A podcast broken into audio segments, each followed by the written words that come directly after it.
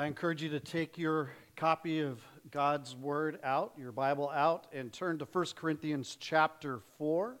1 Corinthians chapter 4, verses 1 through 5 this morning. And if you didn't bring a Bible with you, there's Bibles under the seats in front of you. And we would love for you to use one of those if you need to. And we'd love for you to take one of those as a gift from us if you do not have a Bible. 1 Corinthians uh, chapter 4, verses 1 through 5. July 15th, 1815. The defeated emperor of France, Napoleon Bonaparte, boarded a British warship and was being sent to his final earthly destination. He was going to be exiled to a tiny volcanic island of St. Helena in the exact middle of the South Atlantic, over 700 miles nautically from any other piece of land. This man had thrown the world into turmoil for 20 plus years and had led armies of over 600,000 men, had won battles in Egypt and throughout Europe, and he at one point controlled most of continental Europe. The Napoleonic Wars resulted in the deaths of as many as six million people. And think about that, considering the percentage, the amount of people that were alive at that time was far less than now. His soldiers were fanatically loyal to him. Were willing to trudge through the, the snows of Russia in order to establish Napoleon's glory. And as Napoleon was talking with the captain of the ship that would carry him to exile, he was reflecting back over his really amazing military career and the immense sacrifices that his soldiers were willing to win for him in order to have his empire. And he uttered these famous words at that time to the captain of the ship. A soldier will fight long and hard for a bit of colored ribbon. A soldier will fight long and hard for a bit of colored ribbon. Medals of honor, medals of valor, medals of glory, medals of achievement, medals of bravery, medals of service. You get the idea. And Napoleon said that these motivated men more than just about anything. And why? It's because inside of man is a yearning for glory and recognition, for honor and praise. And if a person is not a Christian, it essentially is idolatrous because it's not connected in any way to faith in Christ. But what do we do with this fact? Every Christian yearns to hear one statement from Christ on Judgment Day Well done, good and faithful servant. So I pose this question to you as we jump into 1 Corinthians chapter 4. Is it wrong to yearn for praise and honor from Christ our Master. And it's not only not wrong, it actually is sinful not to live and yearn for that. Did you know that? Romans 2, verses 7 and 8. To those who by persistence in doing good seek glory, honor, and immortality, he will give eternal life. But those who are self seeking, who reject the truth and follow evil, there will be wrath and anger. See, Paul describes the life of those who go to heaven. By persistence in doing good, they are seeking glory and honor and immortality. in our text this morning, we're going to walk with Paul through his internal motivation in serving Christ. Starting in verse 1 of chapter 4. Let a man consider us in this manner as servants of Christ and stewards of the mystery of God. In this case, moreover, it is required of stewards that one be found faithful. But to me, it is a very small thing that I may be examined by you or by any human court. In fact, I do not even examine myself. For I am conscious of nothing against me, yet I am not by this acquitted. But the one who examines me is the Lord. Therefore, do not go on passing judgment before the time, but wait until the Lord comes, who will both bring to the light the things hidden in the darkness and make manifest the motive of our hearts, and then each one's praise will come from him. Some key words I want you guys to listen for this morning, other than the word tacos. I want you to listen for servant. I want you to listen for steward. I want you to listen for mysteries. I want you to listen for faithfulness. And I want you to listen for praise from God. We're going to explain all five of those in the context of what Paul is saying here. You see, in verse 1 alone, we see that Christ's servants are stewards of the mystery of God. Let a man consider us in this manner as servants of Christ and stewards of the mysteries of God. See, Paul's answering the leaders of the various factions of the church in Corinth that was messed up when he called himself, Peter and Apollos, servants of Christ. The word there, translated servants, is a word picture word. It's literally the word under rowers. And you're like, what in the world does that mean? Roman ship. Who was underneath it, powering it? The under rowers, the servants. It described the slaves who rowed those huge Roman ships. And Paul's saying, we're, we're not the captains of the ship, but only the galley slaves who are under rowers. And you got to catch the understanding there that no one slave is greater than another down there. They're all serving for the captain of the ship.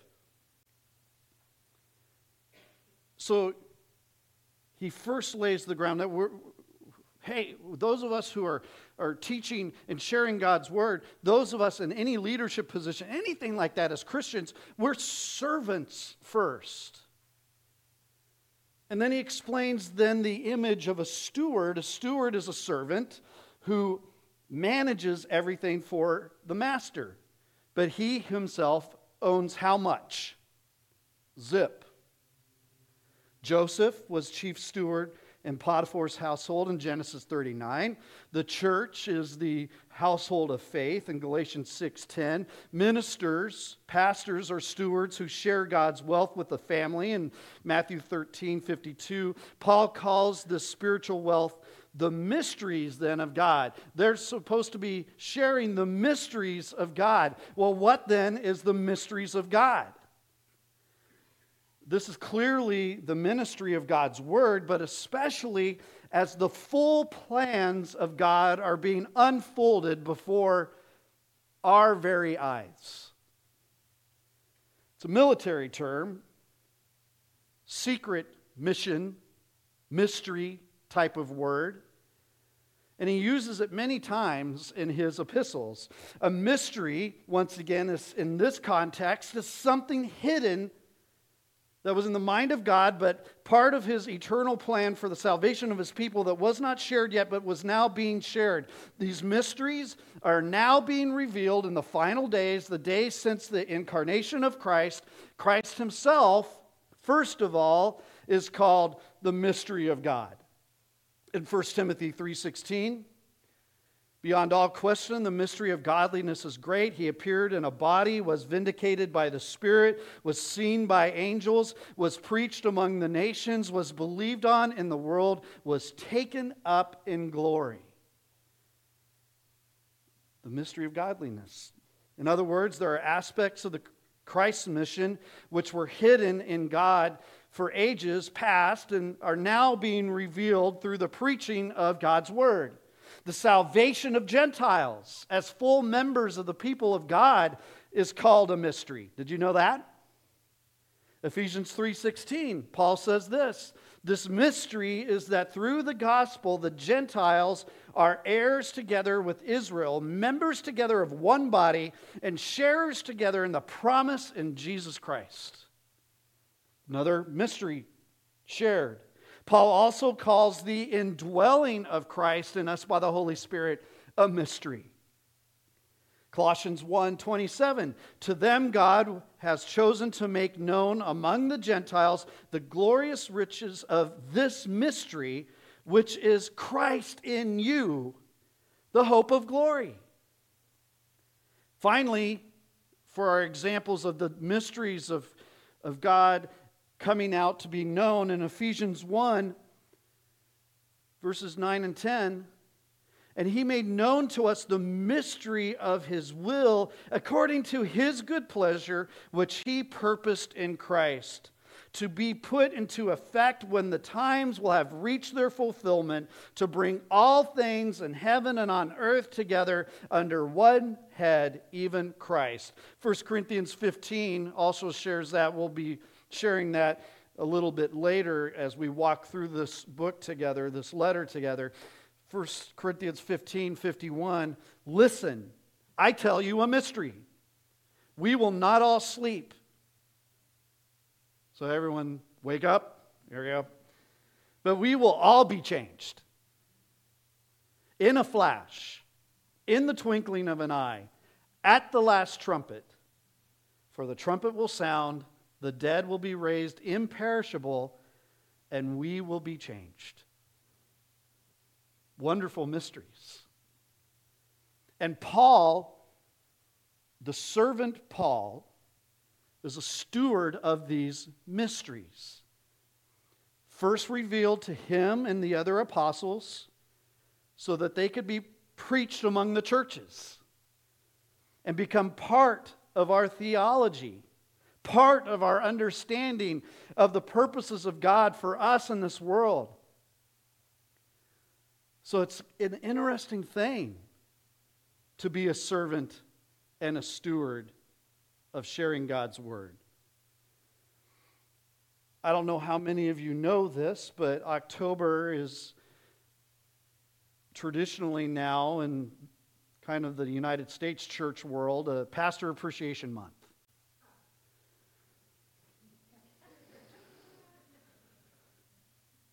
Why do you laugh?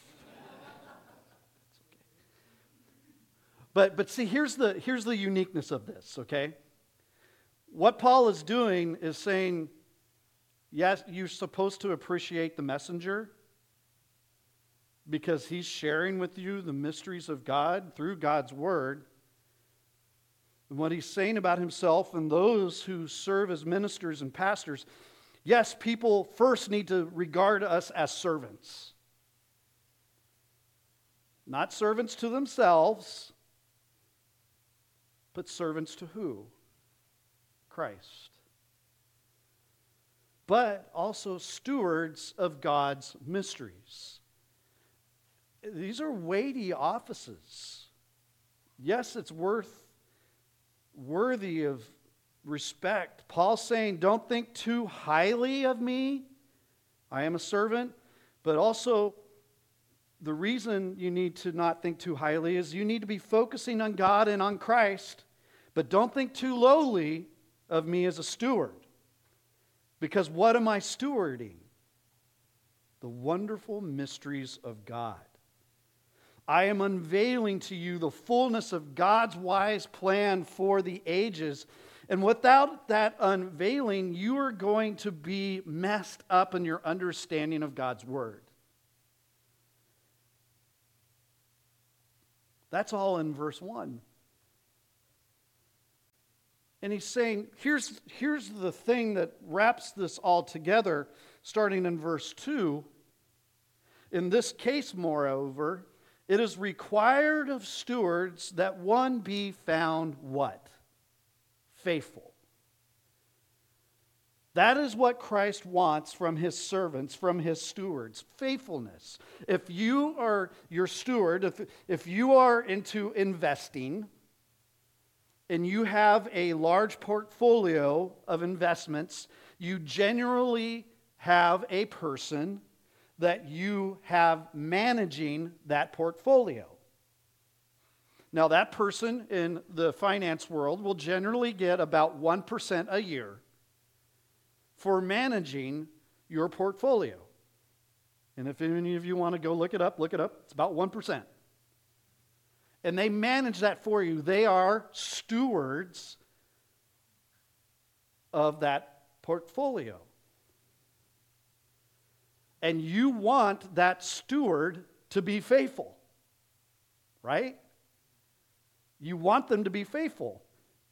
Christ is stewarding in us as his messengers the most ultimate thing on the planet his message. The eternal plan of God. And Christ alone knows how best to position his servants for maximum effectiveness. He calls a person, he equips that person for the mission, providentially orchestrates the circumstances of the work. The one thing he requires faithfulness. Literally, this is what the Lord seeks demands from his servants and stewards faithfulness to himself. This really just means obedience when you think about it. John 14, 15, if you love me, you will obey what I command. And it's a special kind of obedience obedience to a specific work over a long period of time, and obedience despite the obstacles. Faithfulness means loyalty and, and trustworthiness. Given a task by God, guess what you do? You do it, you see it through. It also means, in the context of warfare, that the soldier remains loyal to the flag his country, his orders, his commanding officer, despite any temptations towards treachery. Temptations like being a coward when under fire, or allurements by the enemy to become a turncoat, to betray the country. Christ wants all his servants to be faithful to him and him alone, loyal to his kingdom, courageous in the battle unable to be tempted to become a traitor. Now, Paul met this criteria in amazing ways. Despite incalculable costs, he was faithful. He was faithful to the heavenly vision of Christ, calling him into his service. At, at his trial, in front of King Agrippa, Paul described his calling by Christ on the road of Damascus and, and how the Lord had given him commission to preach the gospel boldly. In Acts 26, verse 19, you see him say these words So then, King Agrippa, I was not disobedient to the vision from heaven. So, the question before all of us as Christians today is Have we been faithful? The Lord has called every single one of us into service, right? Are we serving Him or our own appetites? The Lord has called us to witness to our generation, to our neighbors, to our coworkers, to our unsaved family, to our unsaved friends. Have we been faithful? The Lord has entrusted with us many blessings as stewards money, time, strength, spiritual gifts, opportunities. Amen? Have we been faithful? Paul's clarity on this issue frees him up entirely then from human evaluation. And that's where this clips into verse 3. He's like, I've been faithful to God and God alone. I've been faithful to the mission. I have been a faithful servant. I have been a faithful steward. But to me, in verse 3, it is a very small thing that I may be examined by you or by any human court. In fact, I do not even examine myself. Literally, what Paul is saying there is for me, this is very little of importance. You know, Paul, we know in, from scriptures, speaking from experience. He had been arraigned before more human courts and tribunals than any figure in church history.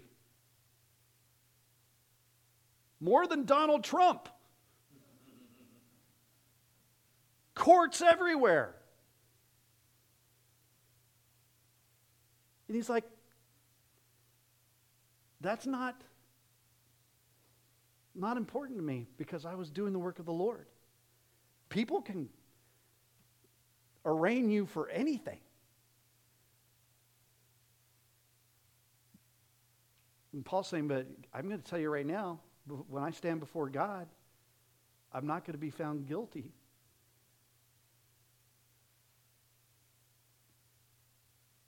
Paul was hauled up in front of authorities to give defense for himself, his life, his doctrine over and over again. Paul's total focus on Christ's pleasure freed him up from the concern of human opinions. And that included the church at Corinth themselves. He was very aware that they were judging him harshly, they were slandering him, they were just smushing him. And Paul said for himself, it really didn't matter what they thought at all. When you know what you're doing, what you're doing is right, when you know that what you're doing is right in God's eyes, you don't worry about human opinion. You keep doing it. And you, they can throw me in jail.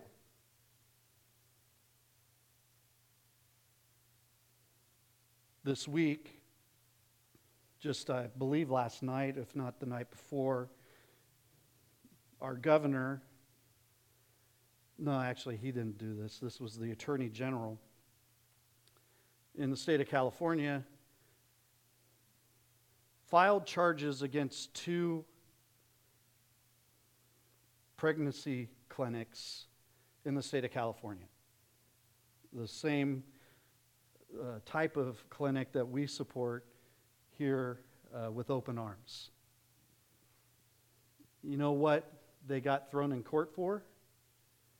Providing medicine that reverses abortions. You catch that? They got thrown into court for saving babies. And the rationale is that's not proven, although there's tons of proof that it works. I guarantee you, they're still going to provide that medicine.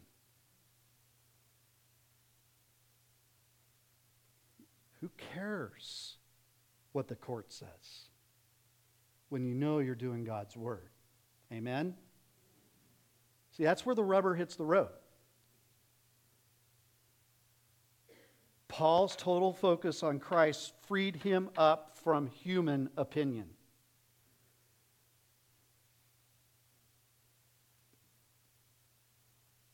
Human opinion will mean literally nothing on Judgment Day.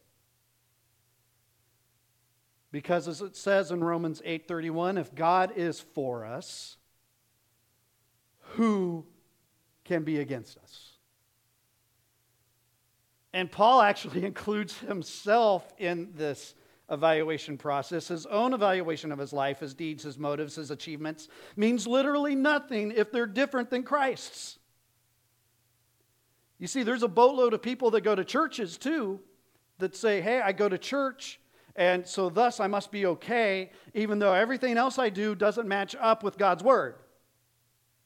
Well, guess what? Your opinion also means nothing. When you understand that Christ is judge. We all appear before the judgment seat of Christ, and Christ's judgment will be perfect and final. At that time, will it matter at all what you or anyone else thought about your life? Paul says there, My conscience is clear, but it doesn't make me innocent, in verse 4. It's the Lord who judges me. Now, in some sense, that in verse 4, we do see that he did evaluate. My conscience is clear. And during his trial before Felix in Acts 24, he says, I believe that there will be a resurrection of both the righteous and the wicked, so I strive always to keep my conscience clear before God and man. If you violate your under, the, the, the understanding of God's word, your conscience as a Christian, you have it's not your understanding it is the understanding the word of god. You well, yeah you're going to you're going to be involved in sin and therefore it's a worthy goal to never do anything that causes you to have that guilt that is letting you know that you're doing something that is different than God's word. But this is a key verse to say that a clear conscience actually is not enough. Christ will not be asking us how do I feel about this topic He just judges. Bottom line human judgment is nothing compared to the evaluation of the king. And this then has an incredible power because this is what it really comes down to. It is incredibly powerful to not fear man. People are so afraid of what people will think of them. I'm going to a Dodgers game. I better not wear a Giants hat. I mean, even silly stuff like that. Okay, I get it. In that case, you may be killed, but that's a different topic. but here's the real deal, right? So people are, are so afraid of what people will think of them, they won't share the gospel. They won't help the person in need that needs to hear the gospel or stand up for an unpopular belief. And Paul's mindset freed him up from that human evaluation. His enemies his friends, the, the, the Corinthian church there, total strangers, even his own conscience. All that will matter is whether Jesus found you faithful to do what he called you to do. For I am conscious, verse 4, of nothing against myself, yet I am not by this acquitted but the one who examines me is the Lord. Therefore, do not go on passing judgment before the time, but wait until the Lord comes, who will both bring to light the things hidden in the darkness and make manifest the motive of hearts. And then each one's praise will come to him from God. Now, people use this verse in connection with another verse or two that are ripped out of context to say, see, don't judge me. But actually, it's essential that Paul be proven as a faithful teacher of the Word of God, isn't it? Matter of fact, in Matthew 7, one of the places where people will say, Jesus said, don't, don't judge, lest you be judged. If you go further into Matthew 7, he says, Watch out for false prophets. They come to you in sheep's clothing, but inwardly they are ferocious wolves. By their fruit you will recognize them.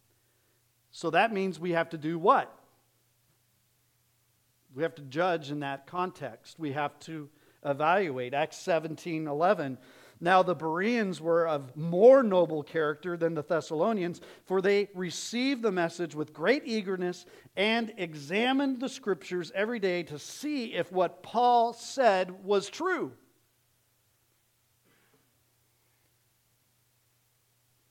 So don't fall into the trap of, oh, see, the Bible says don't judge. Otherwise, if, if, if we fall into that trap, how do we protect the church? How do we protect the mission? How do we protect our families? Because what does Satan do? He attacks by perverting God's word and making it seem like truth. We need to evaluate, we need to make sure but the true overall evaluation of all the servants of Christ does wait until Judgment Day. That day alone will reveal what is really there and what has really been done.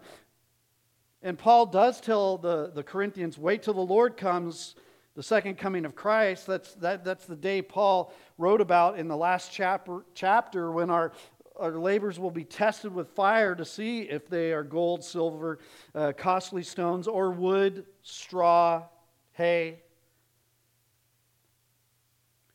Specifically, the Lord alone can read the human heart but we are called to have discernment as well. So it's the same sort of balance that we see.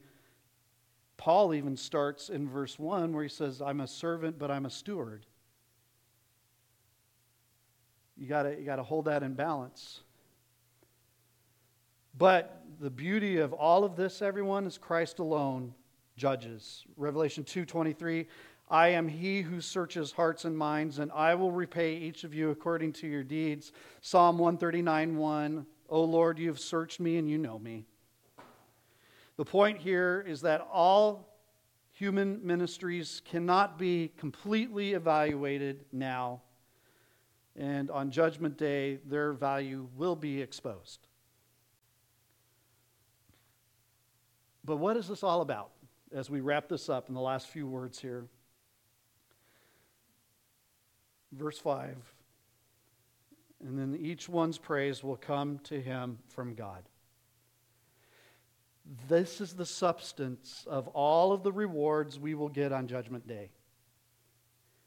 That God expresses his pleasure to us personally for our faithful service to him.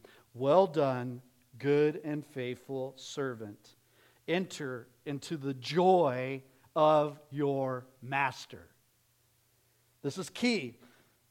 Christ will let you share the joy he had in your prayer life, in the money that was given to the ministry to, to spread the gospel, for faithfully teaching uh, the te- teaching ministry that you have into your children or around you. Um,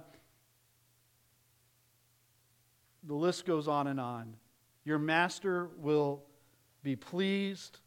He will allow you to enter into the joy He has for you. That joy will be expressed to you for all eternity. So it's not just a one and done. Well done, good and faithful servant. Come hang out. No, Christ gives eternal and heavenly honors to faithful servants. And this, as Scripture says, can be stored up in large amounts. Matthew 6 Do not store up for yourselves treasures on earth where moth and rust destroy and where thieves break in and steal, but store up for yourselves treasures in heaven where moth and rust do not destroy and where thieves do not break in and steal. So, some very easy applications in all of this. First of all, for the person that is not a Christian yet, come to Christ. He is the master. He is the one that you will find fulfillment in serving. Everything else that you're going to try is going to fall short. He alone guides the ship that gets us home. Come to Christ. Accept Him as Lord of your life. Believe in His work. Believe in the fact that He came and lived a sinless life, took our sins upon Himself, and died on the cross, taking those sins, and risen again conquering sin and death so that we can be free and live for Him. Come to Christ. And for those of us who are Christians, live as the servant you were called to be. Live as a servant of Christ and also live as the steward of God's word that you have been called to be you need to then seek faithfulness concerning His calling on your life. Seek faithfulness to Him. You need to free yourself from concern about human opinions. Christ alone is judge. Live by His word, in His word alone. And that also means your opinion doesn't count either only His Word and His truth. And then focus entirely, and I know this sounds kind of weird, but it's not. Focus entirely on Judgment Day when Christ will reward you with praises from God. What a blessing and a joy that will be. Amen. Let's pray together. Lord, I